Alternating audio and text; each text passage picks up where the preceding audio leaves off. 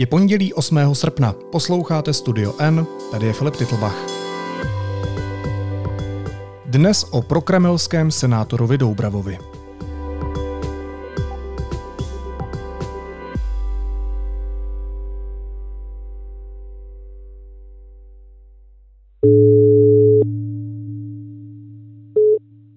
Ano, Dobrý den, Jan Virnicer. Dovolal jsem si prosím paní Květě Rybárové. Ano. Já mám takovou prozbu. Já scháním pana senátora Doubravu, ale počítám, že když je teďka na tom Krymu, že to asi nebude úplně jednoduchý se mu dovolat nebo dopsat. Hmm, to musíte počkat, až se vrátí z dovolení. Dobrý. On tam je nedovolený? Ano, ano. A já jsem právě viděl nějaký fotky, že se tam zúčastnil oficiálního jednání, tak eh, to má asi poměrně aktivní tu dovolenou.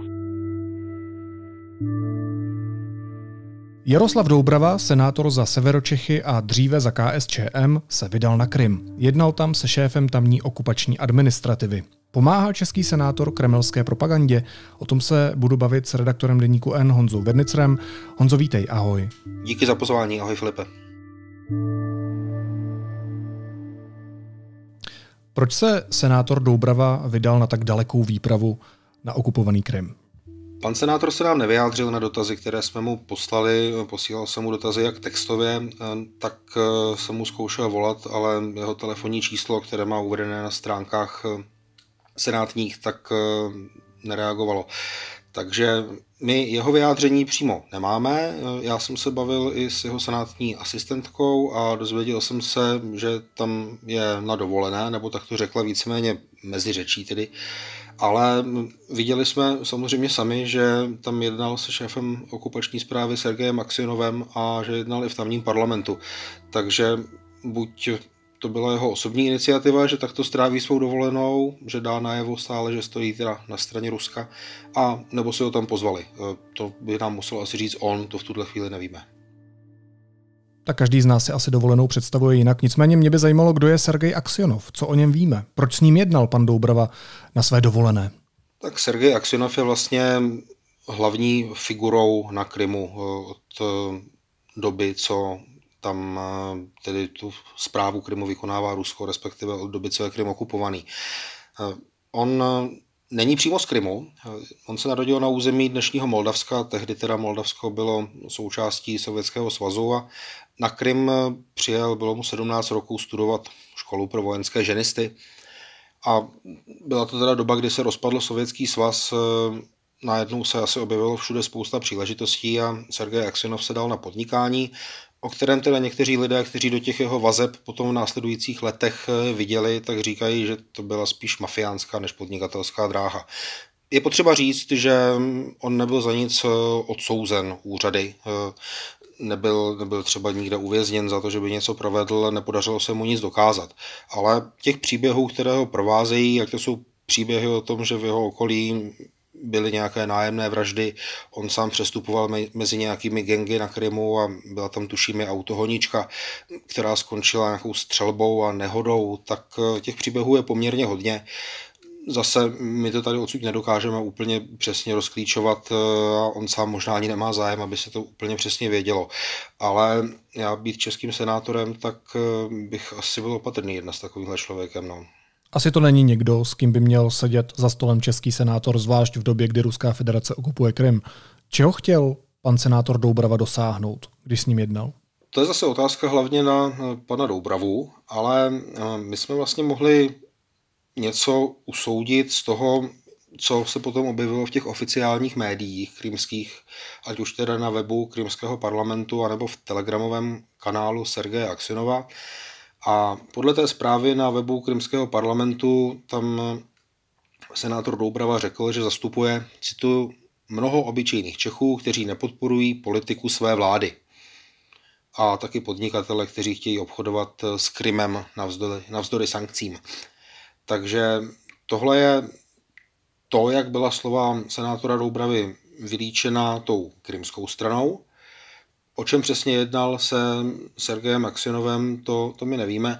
Na druhou stranu, já si myslím, že to mohlo být v podstatě takové zdvořilostní setkání, ze kterého jsou dobré fotky a dobrá zpráva o tom, že se jednalo o spolupráci, ale že tam třeba ani nic konkrétního dojednáno nebylo. To se taky mohlo stát. Dobře, ale on je na dovolené, ale zastupuje podle oficiální zprávy Krymského parlamentu jako senátor Českou republiku. Má k tomu mandát, aby někde jednal za Česko s naší vlaječkou na stole, zvlášť na okupovaném Krymu? Tak všichni víme, že zahraniční politiku naší země řeší vláda, respektive ministerstvo zahraničních věcí. Existují třeba parlamentní delegace, ať už poslanecké sněmovny nebo senátu. Konkrétně v senátu ty cesty zahraničních delegací schvaluje organizační výbor. Tady v tom případě, aspoň nakolik já vím, se nic takového nestalo. A tak, jak to vypadá, když ho vidíme teda sedět eh, v té celkem pěkné kanceláři za stolem s lajkama, tak to působí jako oficiální jednání a aspoň teda potom třeba z reakce místo předsedy Senátu pana Růžičky se zdá, že nic takového to rozhodně nebylo. Takže nevidím důvod, proč by senátor měl mít jakýkoliv mandát navíc, teda když tam jede aspoň podle slov své asistentky na dovolenou podnikat nějaká jednání. To zní absurdně. Má to nějaké důsledky? Znamená to z mezinárodního pohledu, že Česko teď jedná s proruskými separatisty? Může to České republice ublížit, že tam senátor Doubrava jednal? To spíš ne. Já si myslím, že státy o sobě navzájem vědí, respektive vlády států, že v každém státě část politiků, kteří třeba se staví do řekněme té antisystémové opozice nebo že zastávají výrazně pro ruská stanoviska. Těch politiků je v různých státech různý počet. U nás jich není mnoho a třeba Ukrajinci senátora Doubravu velmi dobře znají. On byl v roce 2014 v Luhansku, kde dělal takového toho pozorovatele v úvozovkách, který eh, řekl, že, ta, že to referendum tam bylo v pořádku. Eh, všelidové, které tam po ruské okupaci nebo po odtržení od Ukrajiny vlastně bylo konané. Byl na Krymu v roce 2018. On je vlastně známá firma, když to řeknu jednoduše, a Ukrajinci možná podají oficiální protest, už se to v minulosti stalo, teda proti cestě eh, senátora Doubravy ale já myslím, že i oni dobře vědí, že Česká republika Ukrajině hodně intenzivně pomáhá, ať už přijímáním uprchlíků, pomoci uprchlíkům nebo dodávkami zbraní a že jeden senátor Doubrava na tom vlastně nic nemění. Pojďme si definovat jeden pojem, a ty asi budeš tušit, kam povede moje další otázka. Um, kdo je to kolaborant? Co dělá kolaborant? Čím se definuje, čím se vyznačuje člověk, kterého označujeme za kolaboranta? Kolaborace v našem žitém významu toho slova je spolupráce s nepřítelem. Za nás, jako za obyvatele České republiky, nebo předtím Československa, vlastně se to slovo získalo hodně jasný význam během druhé světové války, kdy to teda byla spolupráce s nacistickým Německem a Následně po osvobození eh, kolaboranti končili na šibenicích, eh, například eh, Například Karel Čurda, výsadkář, který zradil své druhy ukryté v kryptě a navedl vlastně gestapo směrem pátrání, který, který vedl potom k odhalení těch výsadkářů. Takže tohle je to, jak vnímáme slovo kolaborant, spolupráce s nepřítelem. My třeba v trestním zákonníku máme takový oddíl nebo díl, eh, který se jmenuje Trestné činy proti obraně státu. Tam je, práce, tam je právě ta spolupráce s nepřítelem definovaná, ale říká, že kdo za stavu ohrožení státu nebo za válečného stavu opatřuje nepříteli prospěch nebo ho jakkoliv podporuje a tak dál, tak bude potrestán. Ale tam je důležité to za stavu ohrožení státu nebo za válečného stavu. Tyhle stavy nejsou v Česku vyhlášené teďka, takže já si myslím, že třeba tady ten paragraf eh, nelze senátoru Doubravovi přišít, protože tam nejsou splněny ty podmínky. Teď to teda samozřejmě říkám jako like, eh, nejsem právník, eh, ale myslím si, že kdyby to bylo až tak jednoduché a fungovalo by to instantně, tak že by se, že by se dělo větší to, čo, jestli to tak můžu říct, to asi znavažuju trochu, ale že by to prostě mělo dramatičtější vývoj, ostatně ta válka trvá od konce února, takže to by se tady řešilo intenzivněji. Ty bys senátora Doubravu označil jako kolaboranta, anebo ne? Já bych ho tak označil jako kolaboranta v tom obecně vnímaném významu eh, toho slova. Eh, já si myslím, že Rusko jednak nás definuje jako svého protivníka nebo nepřítele, byť proti nám nevede třeba vojenské operace, takové ty klasické, nestřílí na naše území a tak dál, tak ale minimálně třeba nějaké informační operace nebo tady ty novodobější podoby válčení, někdy se říká hybridní, tak eh, nějaké ty znaky tohohle tady možná jsou naplněné a byť to neumíme nadspat do nějakých konkrétních právních škatulí a rozhodnout to, tak eh, zase to slovo má nějaký význam. Jo? Eh, jak jsem už říkal opakovaně, spolupráce s nepřítelem a my tady vnímáme to, že nebo víme, že Rusko útočí na Ukrajinu, původně do ní vtrhlo s úmyslem vlastně zničit její režim, zase ji obsadit a ovládnout. Teď se ta válka protahuje, ale jako my víme, kdo je útočník, kdo je obránce a na čí straně stojí Česko a vlastně čí stranu podporuje populace většinová. Tam, tam v tom není nějaká nejasnost. Takže já bych obecně řekl, jo, tohle je kolaborace ne v tom právním významu, nebo teda v tom významu naplnění toho paragrafu, jak jsme se bavili, ale v té rovině spolupráce s nepřátelským státem.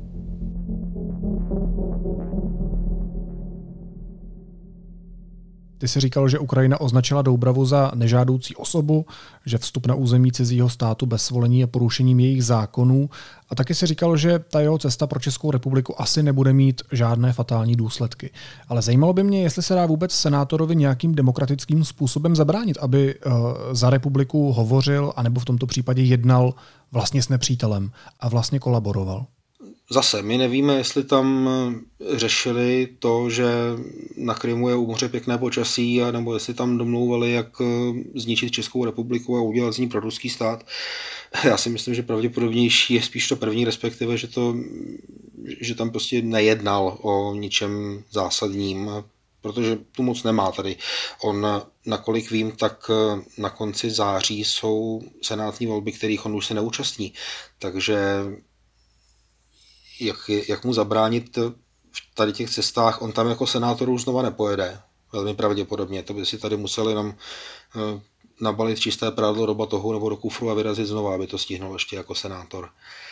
A v tom senátu se bude patrně jednat v mandátovém a imunitním výboru, protože tam dal podnět eh, místo předseda senátu Jiří Růžička, aby se to tam prošetřilo.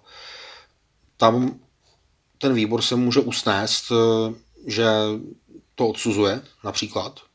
Já si myslím, že je pravděpodobné, že se taky usnese, nebo může se to stát celkem snadno, nějak v tomhle duchu. Ale my tady nemůžeme vlastně dát domácí vězení politikům, kteří jsou z opozičních stran nebo zastupují nějaké opoziční, byť minoritní proudy a nemůžeme jim, eh, nemůžeme jim zakázat vycestovat. Takže ono tomu vlastně moc zabránit nejde. Eh, zabránit by tomu měli voliči tím, že toho člověka nezvolí, pokud se nějakým takovým způsobem projeví. Na druhou stranu senátor Doubrava v roce 2016 zvolen byl a to už za sebou měl eh, vlastně tu cestu na východ Ukrajiny do okupované části Luhanské oblasti, kde jak jsem říkal, v uvozovkách dohlížel na ta referenda. Eh, takže voliči mu tu stopku nevystavili v tom roce 2016. Eh, on vlastně zastupuje ty voliče i teď eh, tím, tím, tím, že tam odjel, tím, co dává najevo, tím, že se staví na ruskou stranu. A za jaké situace tam vlastně odjel? Co se děje na Krymu? Jak, jak tohle čteš z pohledu Ukrajinců? My si musíme říct, že Krym je od roku 2014 obsazený a následně vlastně přetvořený v součást Ruské federace. Ta republika Krym jako jedna z administrativních jednotek. Ukrajinci stále vnímají Krym jako své území, jako území, které je okupované a čas od času mluví o tom, že ty okupační jednotky teda z něj vytlačí. Na druhou stranu Krym má pro Rusko no, hodně velkou symbolickou hodnotu. Tam možná třeba ho bude ochotno bránit intenzivněji než řekněme Cherson nebo než eh, ten sever Ukrajiny, ze kterého už se stáhlo po pár týdnech války. A na Krymu je neúplně zanedbatelná, možná je poměrně velká část populace, která vlastně k tomu Rusku zhlíží. Já ji neumím kvantifikovat teďka. Vím, že se o tom mluvilo, že eh, na tom Krymu eh, vlastně nějakým způsobem to Rusko vnímají dobře. Mnozí jeho obyvatelé, rozhodně ne všichni. Rozhodně tam je i opozice, nebo byla, než byla nějakým způsobem potlačena. Jo, a ten Krym vlastně teďka není úplně bojová zóna, protože Ukrajinci se musí vypořádat, eh, pokud tedy spustí ten protiútok nebo pokud ho povedou úspěšně, tak se musí vypořádat s územími, které leží mezi jejich ovládaným územím a tím Krymem. A teprve potom by teoreticky mohli pokračovat eh, směrem na Krym. Otázka je, jestli to udělají samozřejmě, jak se bude ta válka dál vyvíjet. To, to teďka nevíme. Jak se k té Doubravově cestě postavili jeho kolegové a kolegyně ze Senátu a možná i další vrcholní politici? Jako viděli jsme nějakou zásadní protireakci? Viděli jsme, jak jsem zmiňoval, zástupce, nebo teda místo předsedu Senátu eh, Jiřího Růžičku, který napsal na Twitter, že dává podnět prošetření mandátovému a imunitnímu výboru Senátu. Takže po této stránce se vlastně něco bude dít, nějaké formální kroky. Viděli jsme eh, reakci například Jiřího Drahoše, který byl taky kritický ze senátorů a konec konců já jsem se o tom bavil pro ten článek, který jsem psal s Pavlem Fischerem ze zahraničního výboru senátu, tam to bylo identické. Zase musíme to brát tak, že ten senát je z naprosté většiny tvořen politiky, kteří e, nějak proručtí nejsou. To jsou z velké části politici prozápadní, respektive proevropští, nebo ať to nazveme jakkoliv, podporují vlastně ten současný kurz České republiky. Pro vládní by se taky dalo říkat, e, mají tam opravdu velkou většinu. Takže tam asi nešlo čekat e, zásadní reakci. Jiné reakce jsem úplně nějakým dramatickým způsobem nezaznamenal, ale zase tohle je svým způsobem problém Senátu. Tohle si musí řešit Senát, protože to je jeho člověk, který tam, který tam dojel. Na druhou stranu si můžeme říct, že i když mandátový a imunitní výbor nějakým způsobem odsoudí e, tu cestu senátora Doubravy, tak e, jemu skončí mandát za pár týdnů, už senátorem nebude. E, pokud teda jsem nepřehledl něco a nekandiduje znova, ale myslím, že, myslím, že ne. Teoreticky by samozřejmě mohl, mohla se o něj zajímat policie, eh, pokud eh, by přijala nějaká trestní oznámení, která by vyhodnotila tak, že na nich něco je. Mohla by žádat o vydání senátora Doubravy, ale to se zase patrně nedá stihnout předtím, než budou ty senátní volby na konci září. Ty už si vysvětloval, co to znamená pro Ukrajince, ale co to znamená pro separatisty, když za nimi přijede na návštěvu, nebo v tomto případě na dovolenou, takhle vysoký západní politik? Pro ně je to vlastně mm, dobrá věc eh, pro separatisty, respektive pro Rusko. Já jsem se o tom bavil s Davidem Stulíkem, který působil 12 let jako mluvčí eh, delegace EU v Kijevě. A on říkal, že Rusko tím ukazuje, že vlastně není v úplné izolaci, eh, že tam za ním jezdí politici ze západu, a které potom třeba ta ruská média nebo, nebo separatisté označují za odvážné, kteří se nebojí toho diktátu z Bruselu a Washingtonu a tak dál. Tenhle ten narrativ. A eh, Samozřejmě z toho potom jsou nějaké i tiskové zprávy typu, že se jednalo o ekonomické spolupráci, to zní vždycky dobře každému, jasně, proč ekonomicky nespolupracovat, ale to jsou vlastně prázdná slova, protože tam jsou sankce, že jo? tam žádná ekonomická spolupráce, nic takového senátor Doubrava nevyjedná. A jak už jsem říkal, separatisté a rusové tím dávají najevo, že ten, nebo snaží se budit dojem, že ten západ není jednotný a že ta izolace není neprostupná, že tam někdo přijede. A třeba jeden ze šéfů výboru krymského parlamentu, kde byl senátor Doubrava také, tak potom uvedl, že návštěvy lidí jako on, teď zase cituju, sjednocují krymský lid a pomáhají zničit falešné mýty západní propagandy. Konec citace. Takže oni ti opravdu dávají najevo, že nejsou tak sami, eh, jak by se mohlo zdát a možná to ani tak není určené nám, jako třeba tomu ruskému nebo eh, krymskému publiku, které samozřejmě žije v prostředí, kde média jsou ovládaná eh, státními strukturami. Takže jinými slovy říkáš, že senátor Doubrava dal náboj té kremelské propagandě. Jo, dá se to tak říct.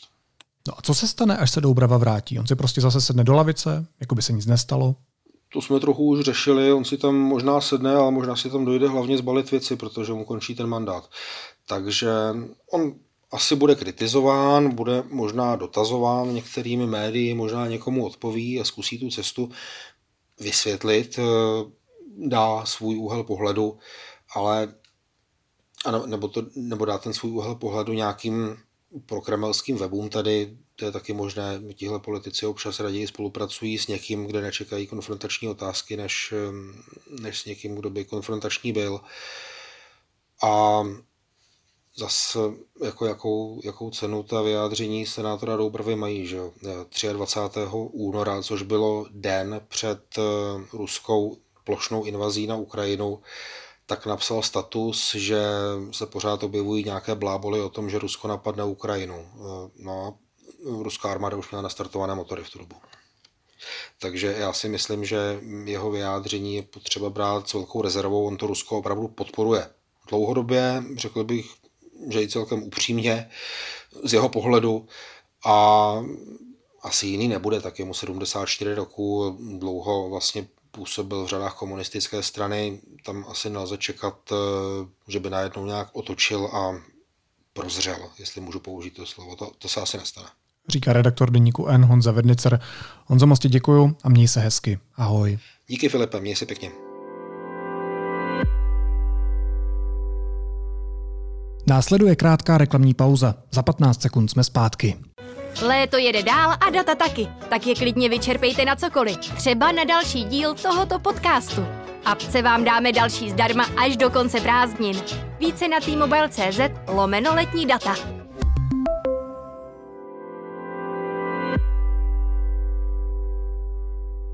A teď už jsou na řadě zprávy, které by vás dneska neměly minout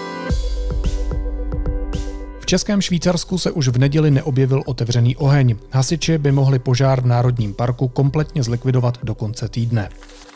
Prezident Miloš Zeman vetoval novelu zákona o veřejném zdravotním pojištění. Tam měla zmrazit výdaje na státní pojištěnce na úroveň loňského roku, což má přinést úsporu 14 miliard korun.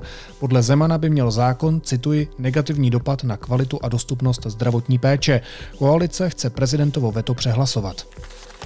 Americký senát schválil návrh zákona, který podle členů demokratické strany prezidenta Joea Bidena přinese zásadní pokles emisí skleníkových plynů, sníží ceny léků pro seniory a přiměje korporace a bohaté jedince platit více na daních.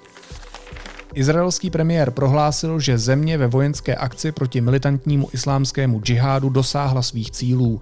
Pokračování operace by podle něj nepřineslo žádné benefity a londýnské muzeum vrátí Nigérii 72 artefaktů ukradených na konci 19. století z někdejšího Beninského království. Mezi předměty je i 12 uměleckých děl známých jako beninské bronzy. Informují o tom s odkazem na sdělení muzea tiskové agentury.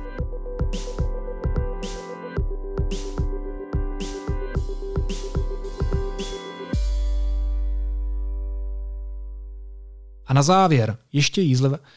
Já dneska nebudu jízlivej. Je pondělí a začíná Prague Pride. A já přeju nám všem, ať se cítíme přijatí. Ať už jsme kdokoliv. Víte, co tím myslím? Takový ten pocit, takový ten pocit, který asi nezažívá Andrej Babiš, když teď objíždí ta česká náměstí. Vidíte, nakonec jsem trochu jízlivej stejně byl. Naslyšenou zítra.